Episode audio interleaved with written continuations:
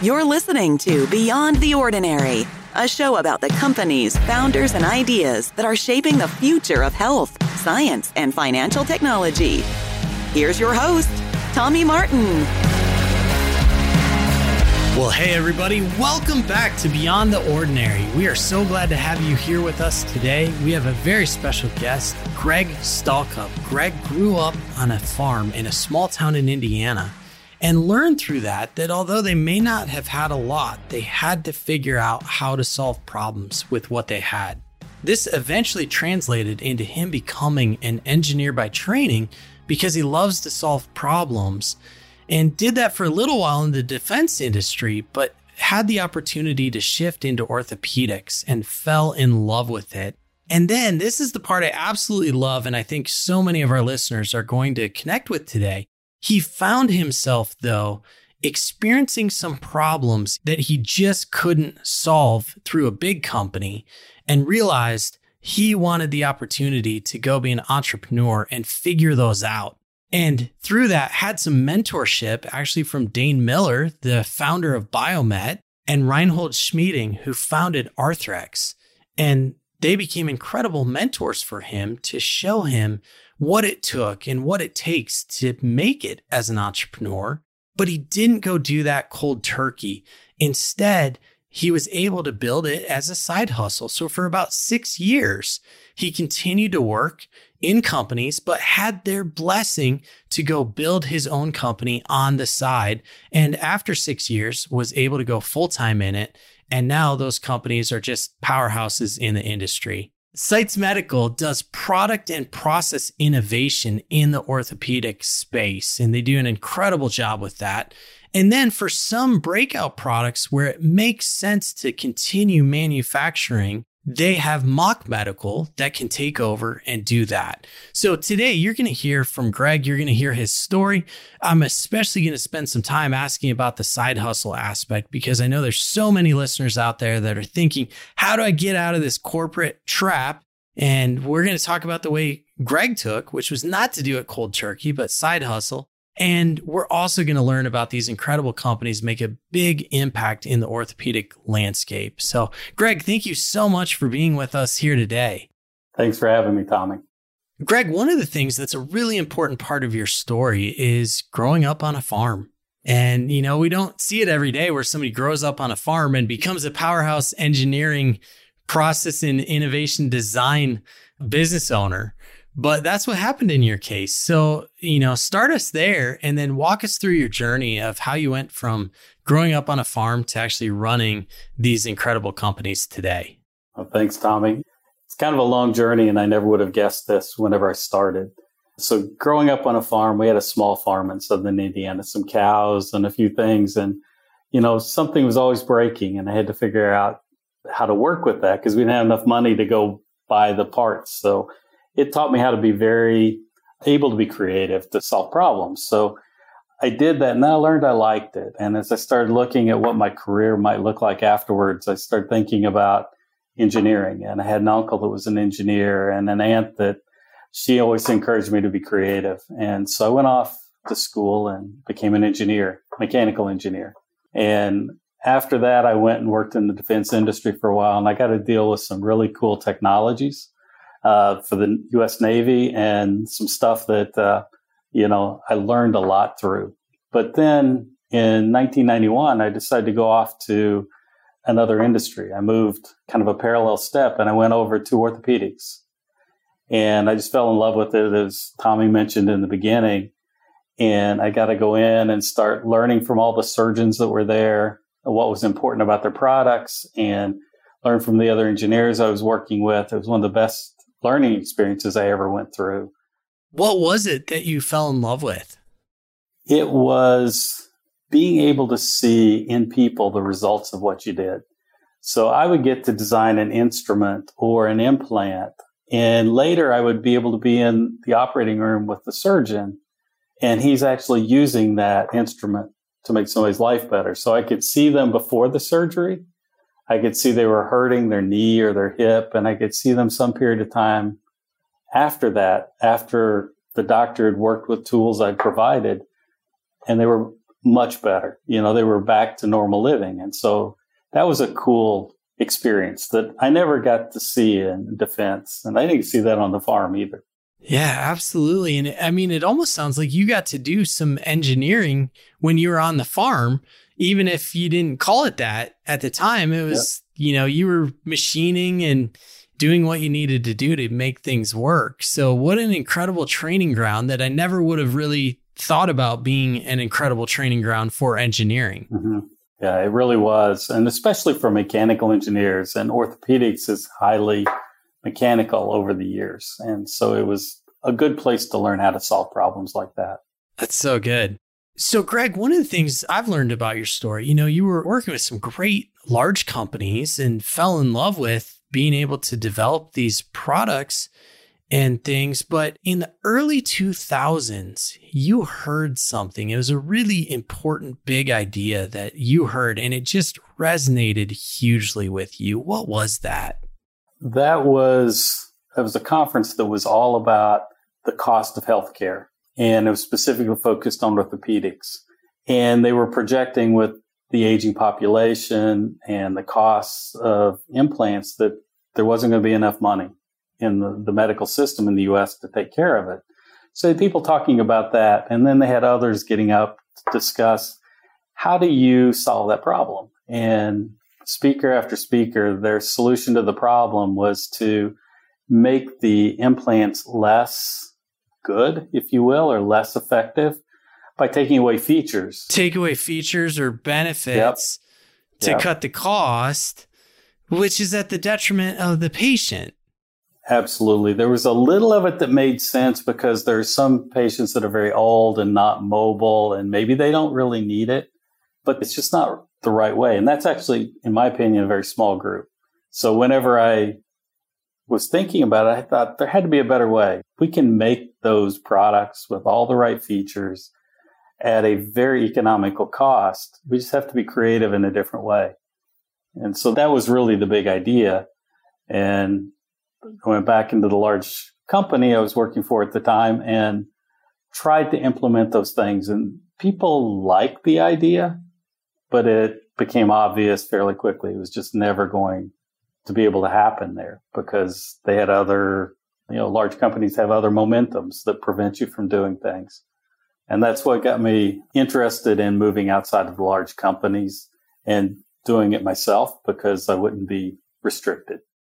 And, you know, Greg, that's one of the things that I continue to see that the larger the company is, the harder innovation becomes, right? Because we're so stuck mm-hmm. in our systems, our bureaucracy, our, and a lot of those things are needed to help that company scale.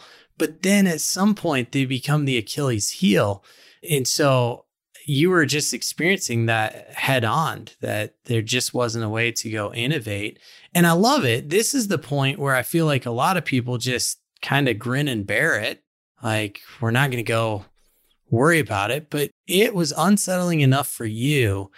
And you knew there was a better way to do it that you actually decided to take action. But I appreciate this part of your story so much because I think so many people are going to resonate with it you weren't in a position where you felt you could just cold turkey go start a new company.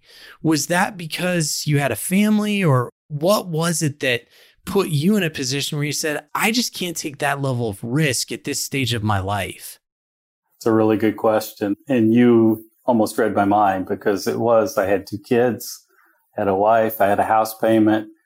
I had those things and those responsibilities I needed to keep up with. You know, I couldn't let those down. I wasn't going to take all the risk by just quitting and going and trying my new dream. I needed to come up with a better plan. I guess it's part of being an engineer. You know, you see a problem and you come up with a way to solve it. And that was the reason that I needed to find a different way to solve it.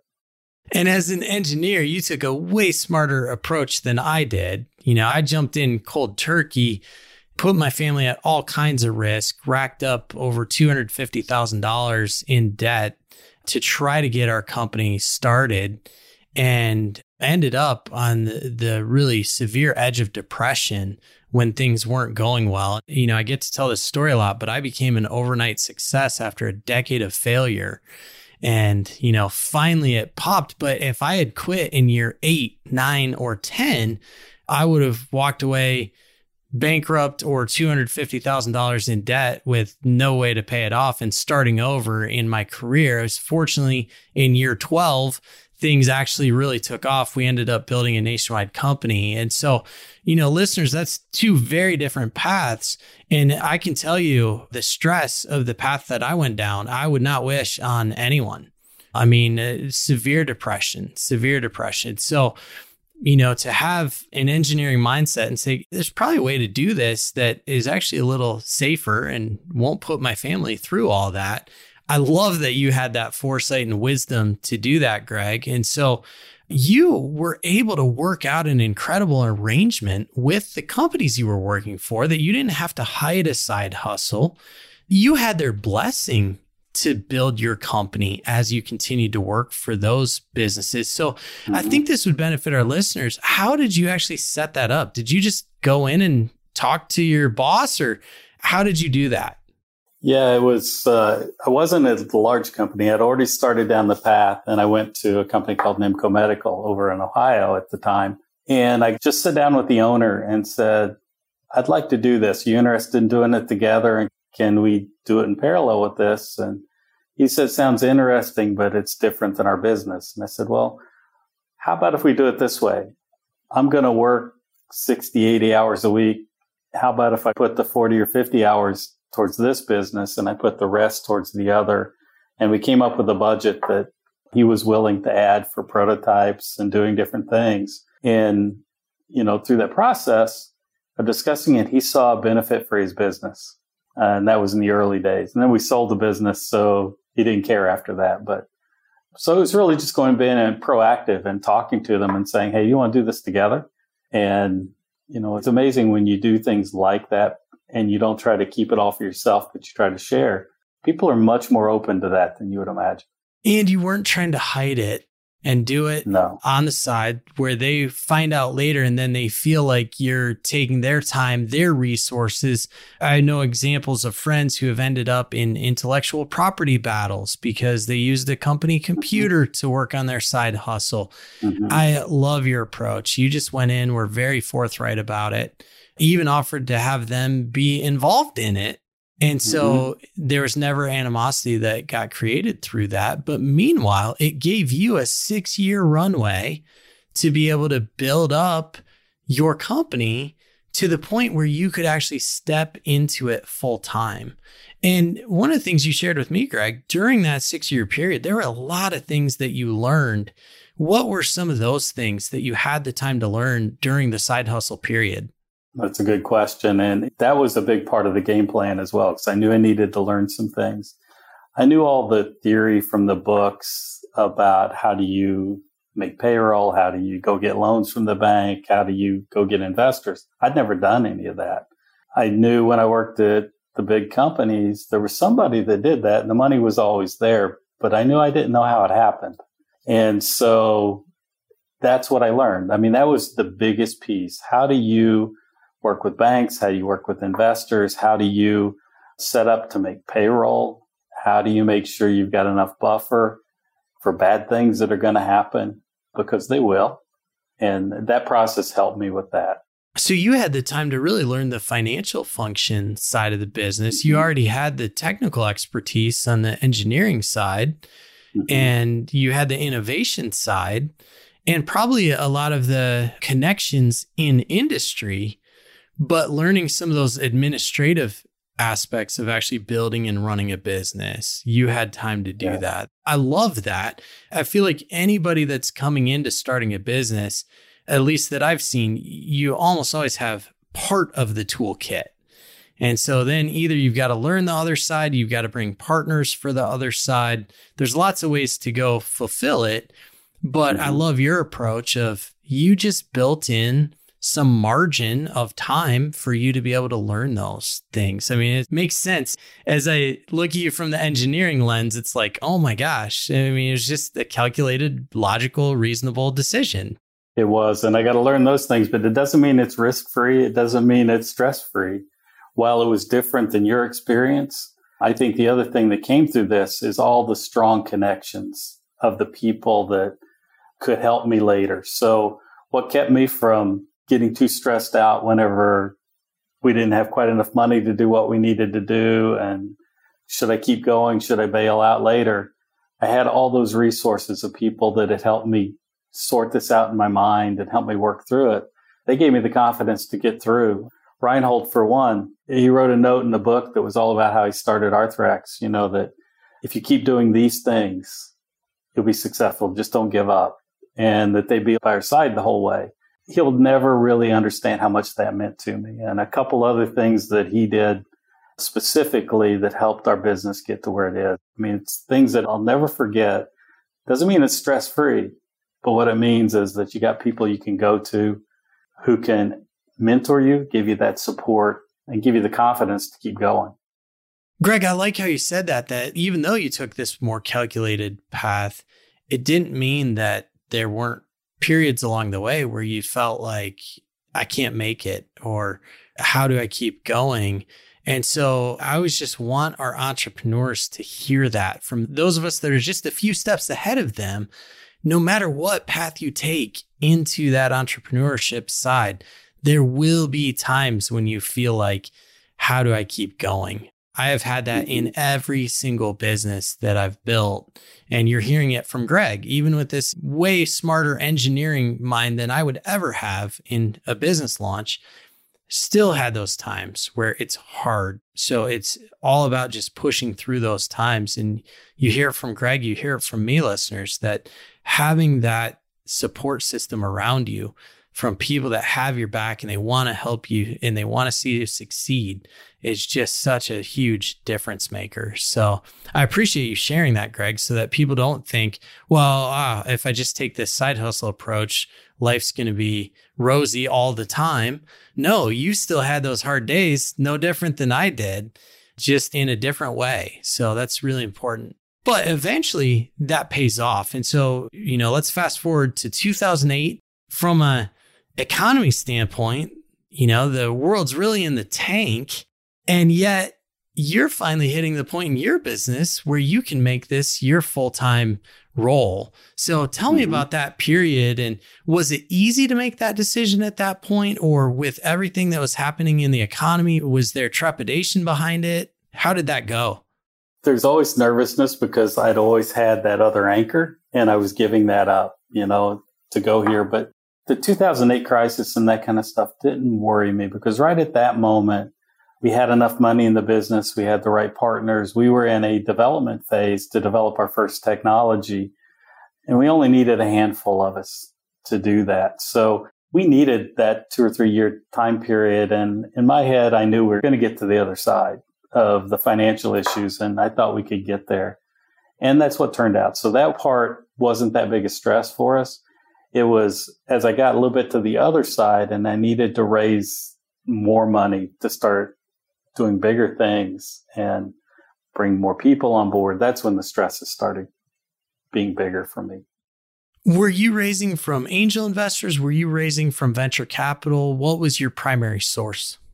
So we, based on advice from many folks, said be really careful who you take money from because you may give up control of your business. And so I made a conscious decision to look at a few angels, people I knew, so I wanted to be with people I knew that understood the industry who were going to be patient with me and could give advice and help. We partnered with a contract manufacturer locally, Micropulse, and they invested some money, but more importantly, space, and we could use them as a manufacturer. So money came from there. Arthrex was one of our investors early on with Reinhold. He's, you know, the owner of it. And we tried to keep it to that kind of tight group, people that would either help us make parts, help us distribute, sell parts, or some angels that would be patient and cared about this community and small businesses here and they'd work with us through whatever happens. So that's how we focused. We made a conscious decision at that point because we didn't need huge amounts of money. We stayed away from private equity and venture capital because they have a model that didn't necessarily fit the way I was comfortable running the business at the time. It sounds like the capital that you did take, most of it was very strategic in that it wasn't just a dumb check in the door. It was also somebody that could help with manufacturing parts or providing space. I mean, a lot of those mm-hmm. things. Yeah, that was huge. And that was a very purposeful process. And we were very careful as we went through the process. We structured everything to make it easy for that type of person. So we had a valuation of the business and then we divided it by three.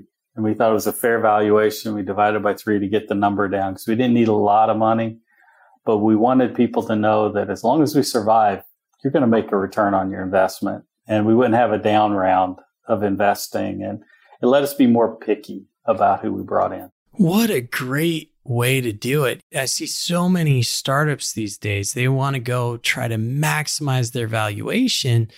But what they fail to realize a lot of times until it's too late is if they do that and then they're not hitting their next milestone or something, one of the kisses of death pretty quickly is having to do a down round and mm-hmm. just the erosion of investor confidence. There's a lot of spiral, you know, it's almost the self fulfilling prophecy a lot of times. So mm-hmm. I love that approach. And Greg, just because a lot of our listeners are founders or soon to be founders, I hope we'll inspire some of them. Did you give up board seats or control along the way in taking some of this capital? How did the governance shake out as you did this? Yeah, so we consciously broke each of these up when we needed a round of technology funding.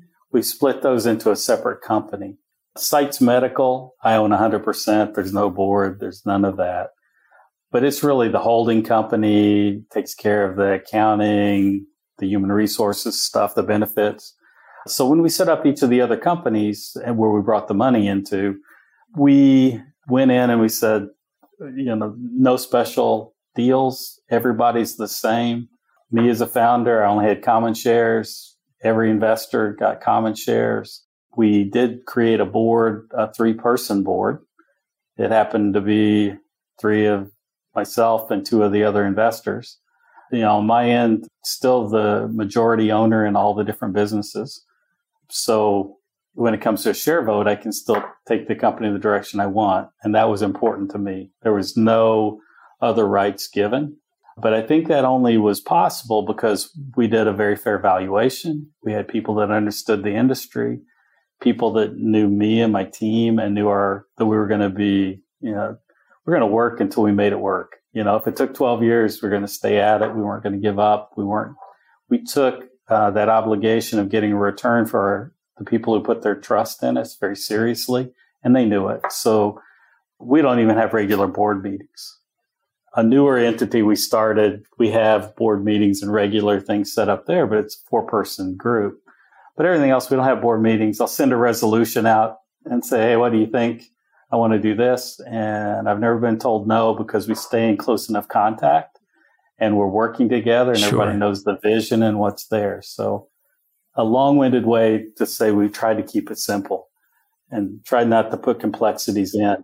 I think it's fantastic. And I think what I heard you say that's a really important structural thing for some of our listeners is even though you had additional board members, some of the most critical votes were done based on proportionate ownership, not on, you know, one vote per board member. And right. that's a governance thing. You know, a lot of founders out there, you know, if you're listening in, a lot of times you might not even know what you've created in your operating agreement or your bylaws. And it's really important that you go look and figure out, you know, what are my rights as an owner here and how do decisions get made? And none of those things matter when the business is going great.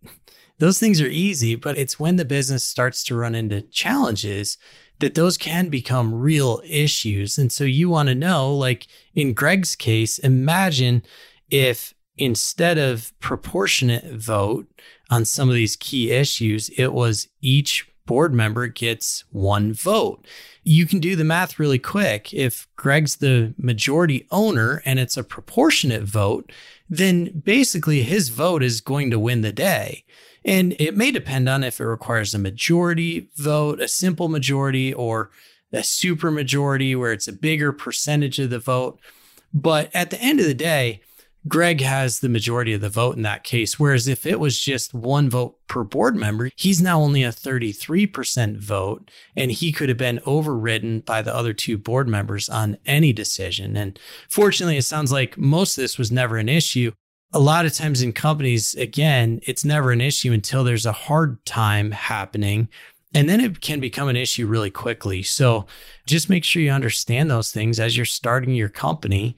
How does this governance work? This actually matters a whole heck of a lot. I've seen it in a lot of companies come back to bite founders or come back to bite investors. So, really important to understand. So, Greg, thanks for pushing under the hood. Again, we want to help would be entrepreneurs get out there and do things well. And you've created such a great model in the way that you handled everything. I think it's just fantastic. And listeners, the last thing I want to point out, and then we'll get this back to Greg, I'll shut up. But I really, really like he was able to set things up and maintain control the way that he did because he had outstanding relationships with his investors prior to them becoming investors. This type of control structure would never happen if he was going out to some brand new venture capital firm he'd never spoken with before. You know, at Mammoth, we do healthcare venture capital. We would not have invested on those terms. We would have wanted more investor protections.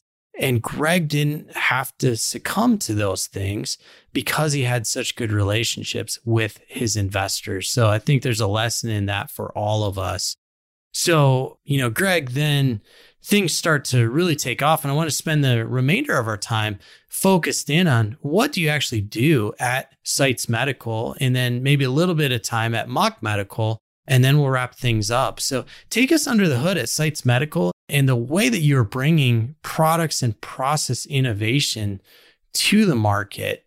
Absolutely. So part of the learning I went through working for the other companies, I thought a lot about how innovation happens or is stopped from happening.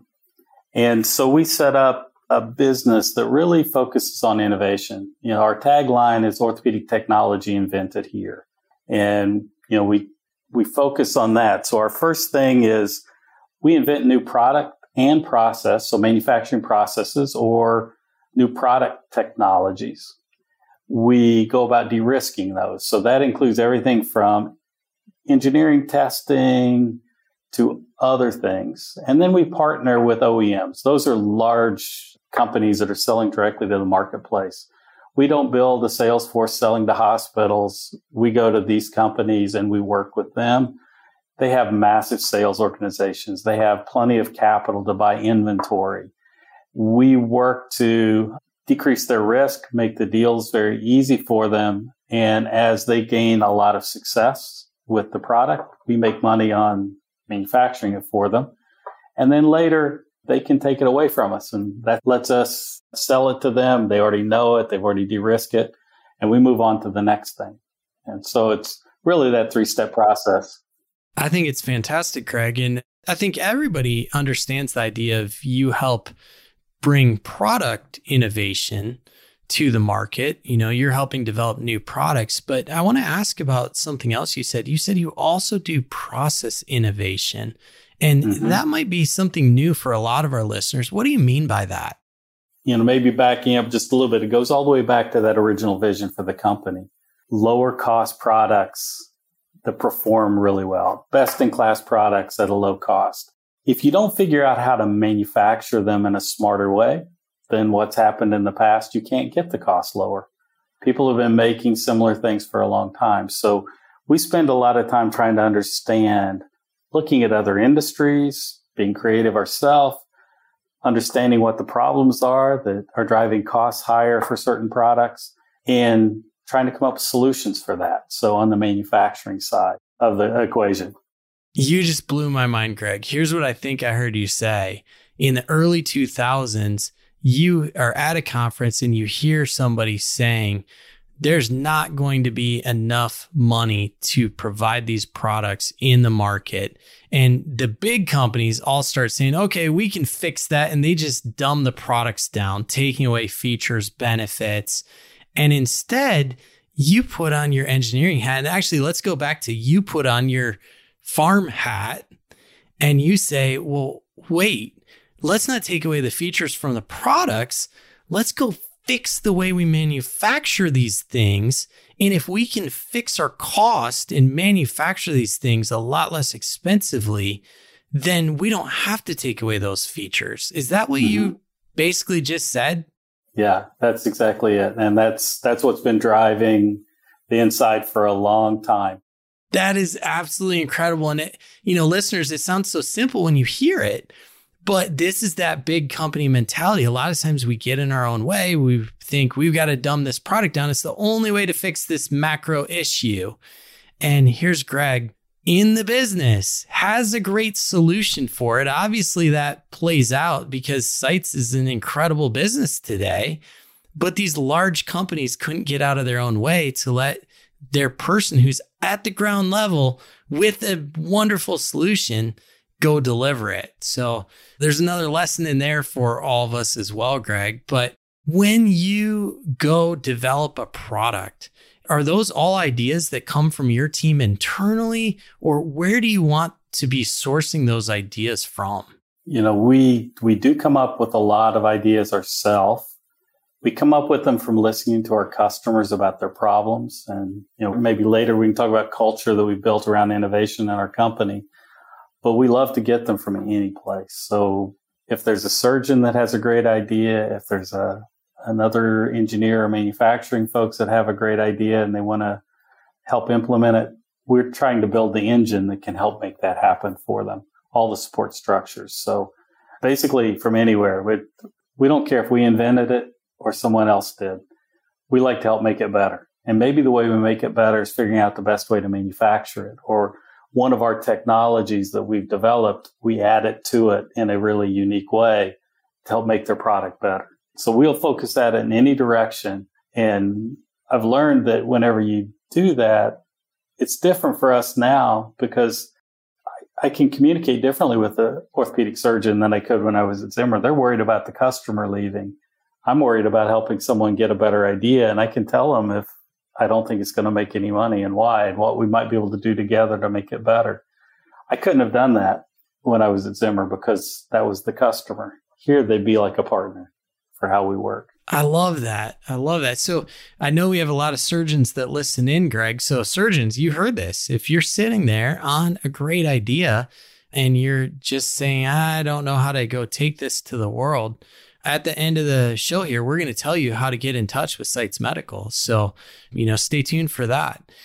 And Greg, one of the things that you've taught me is, you know, you can help with that design phase. You can help with bringing a product out. You can help with the manufacturing process behind a product. There are some products that long term, it actually makes sense for you to continue to support their manufacturing needs. And I like the way you structured that. That's not done through the sites business, but you've created Mach Medical that mm-hmm. actually mm-hmm. can provide long term manufacturing support as some of these products are developed. So tell us a little bit about Mach.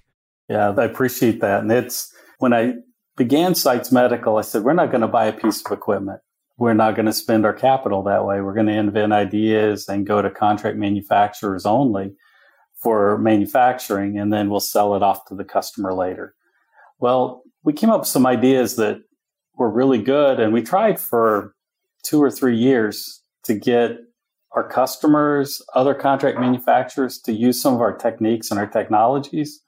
And they all said, they're kind of cool ideas, but we're already got it figured out. We're building things this way, and that's the way we're going to go forward.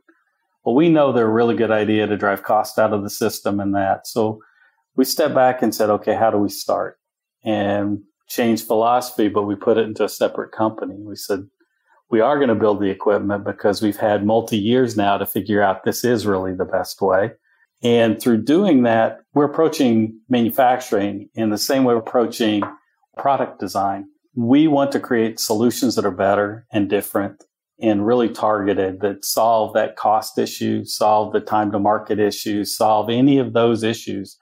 And so we built Mach Medical to do that. So they can manufacture any kind of product nearly but they've got this revolutionary way. Their tagline is revolutionizing the orthopedic supply chain. And we go at being able to make product differently. So today in orthopedics, nobody makes one part at a time because it's too expensive. Well, with some of the technologies that we had in sites and some of the technologies that the team we put together at Mach have built, we can now make one part at a time for the same unit cost that before 100 parts to 1000 parts at a time you'd make. And so it's by fully automating or nearly fully automating things, by getting rid of all those manual processes, all those manual inspections, collecting data in a different way, but then looking at problems even down to products like a femoral knee. When you make it, they're kind of C shaped out of cobalt chrome. They move all over the place when you manufacture them. At sites, we figured out a method we call it cobalt chrome stabilization. They don't move anymore. You get the casting, it's dead on. So now you don't have to check the thing all the way through the process. You check it at the beginning and you check it at the end and they'll be good all the time. Now we can fully automate that manufacturing line. So we've done that. Mach has figured out also how to have zero setup time. So that's the time it takes a product to go in. Have a good machinist figure out how to set it up on the machine and go. We got that down to zero or wow. very near zero. So we try to approach it technology wise like that. And now we have world class manufacturing capabilities time to market's a big deal. Time to manufacture things. Inventory requirements are a big deal. We can address all of those problems with what Mach's doing and many more. One of the things I heard you say, Greg, is you can actually do some one to one manufacturing at the same cost as a thousand to one.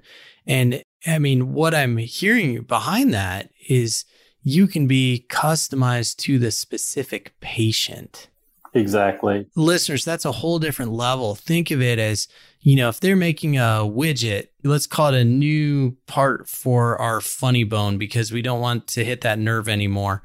And if they make a thousand of them or 10,000 of them, you can get your costs down traditionally because you're making so many, but they're all exactly the same. So maybe your funny bone is a different shape than my funny bone, but we're trying to fit this square peg in a round hole. We all get the same widget for our funny bone. And what Greg's saying is no, no, no, no, no. We've manufactured in such a smart and efficient way.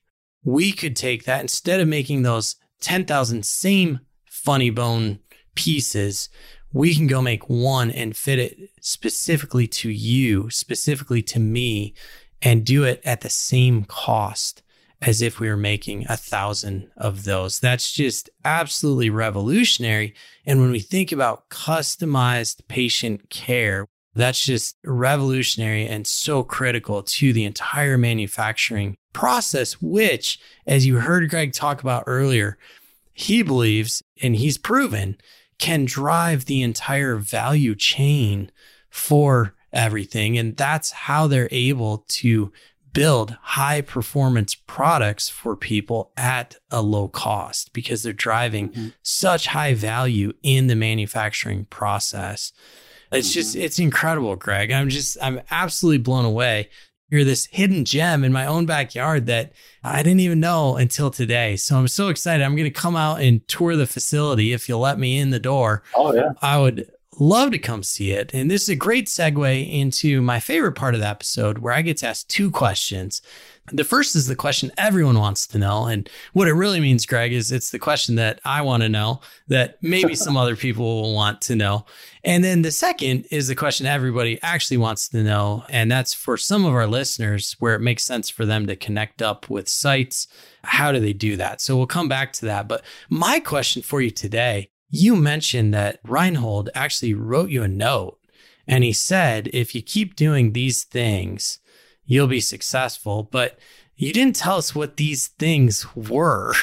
So, what were these things that Reinhold said? If you keep doing these things, you are going to be a success. Some of it might be secret, but no, I'm kidding. Actually, no, it was, it's really practical things. He said, focus on the patient, focus on doing what's right, don't worry about how much it costs first. You can figure that out later. You know, he said, just keep doing that. Focus on the customer. Focus on doing what's right, making surgical products better and procedures better. And everything's going to work out. And that was really what it was. So it's let me keep my focus on doing what's right, solving a problem that matters. And it happened to dovetail nicely with, you know, what I had in my heart that I wanted to do with this business. Yeah, that was your whole vision to begin with. And here you have this validation from one of your heroes in the business world, you know, that mm-hmm. this passion you already have, just stick with it and you're going to be okay. I mean, ah, oh, yeah. that's beautiful. Thank you for sharing. And boy, you know, if Reinhold ever hears this, what an incredible thing you've done. And, you know, lighting a fire under this guy that's gone into creating such an incredible future for the orthopedic world.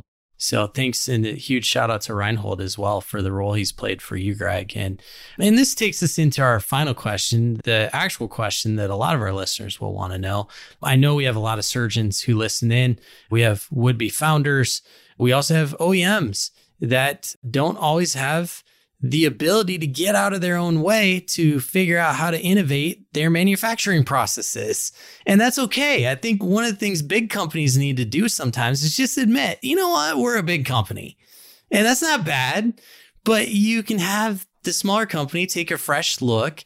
And a lot of times you can come up with something that's a lot better. In fact, we're in the process of doing some of that with some of the proprietary technology we've built at Mammoth. There's this behemoth uh, traded on the S&P 500 that they just are too big to kind of get out of their own way so they've had us become kind of a R&D laboratory for them in some of our technologies. So it's okay for big companies to do that. So whether it's a big company, whether it's a surgeon who has a brilliant idea and they just haven't gotten any traction with it, what is the way for them to get in touch with you at Sites Medical?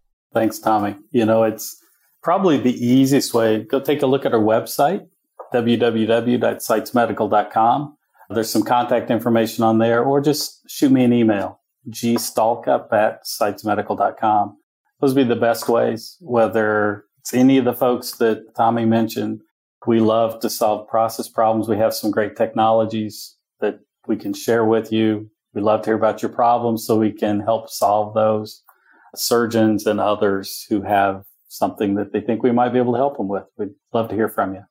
That's incredible. So, listeners, again, that's sitesmedical.com. So, S I T E S medical.com. We will put that in our show notes, whether you listen on Apple, Spotify, or wherever you get your podcasts, as well as uh, emailing Greg. And it's not easy to put emails in show notes, but it's G Stalcup. So, G S T A L C U P at sitesmedical.com. And either of those ways, you can reach out to Sites. Uh, they'd love to hear from you and let them know you heard about them on Beyond the Ordinary. Listeners, thank you so much. We can't do this show without you. You've been incredible. Please continue to share this show with your friends that could benefit. We would love for them to hear about us. And we're so thankful to have you here. We'll see you back here next week on Beyond the Ordinary. Thanks for listening to this episode of Beyond the Ordinary. This podcast is brought to you by Mammoth and produced by Reverb. If you like this show, consider sharing it with a friend. You can subscribe to future episodes in Apple Podcasts, Spotify, or wherever you listen to podcasts. For more information about Mammoth and Beyond the Ordinary, visit us at mammoth.vc.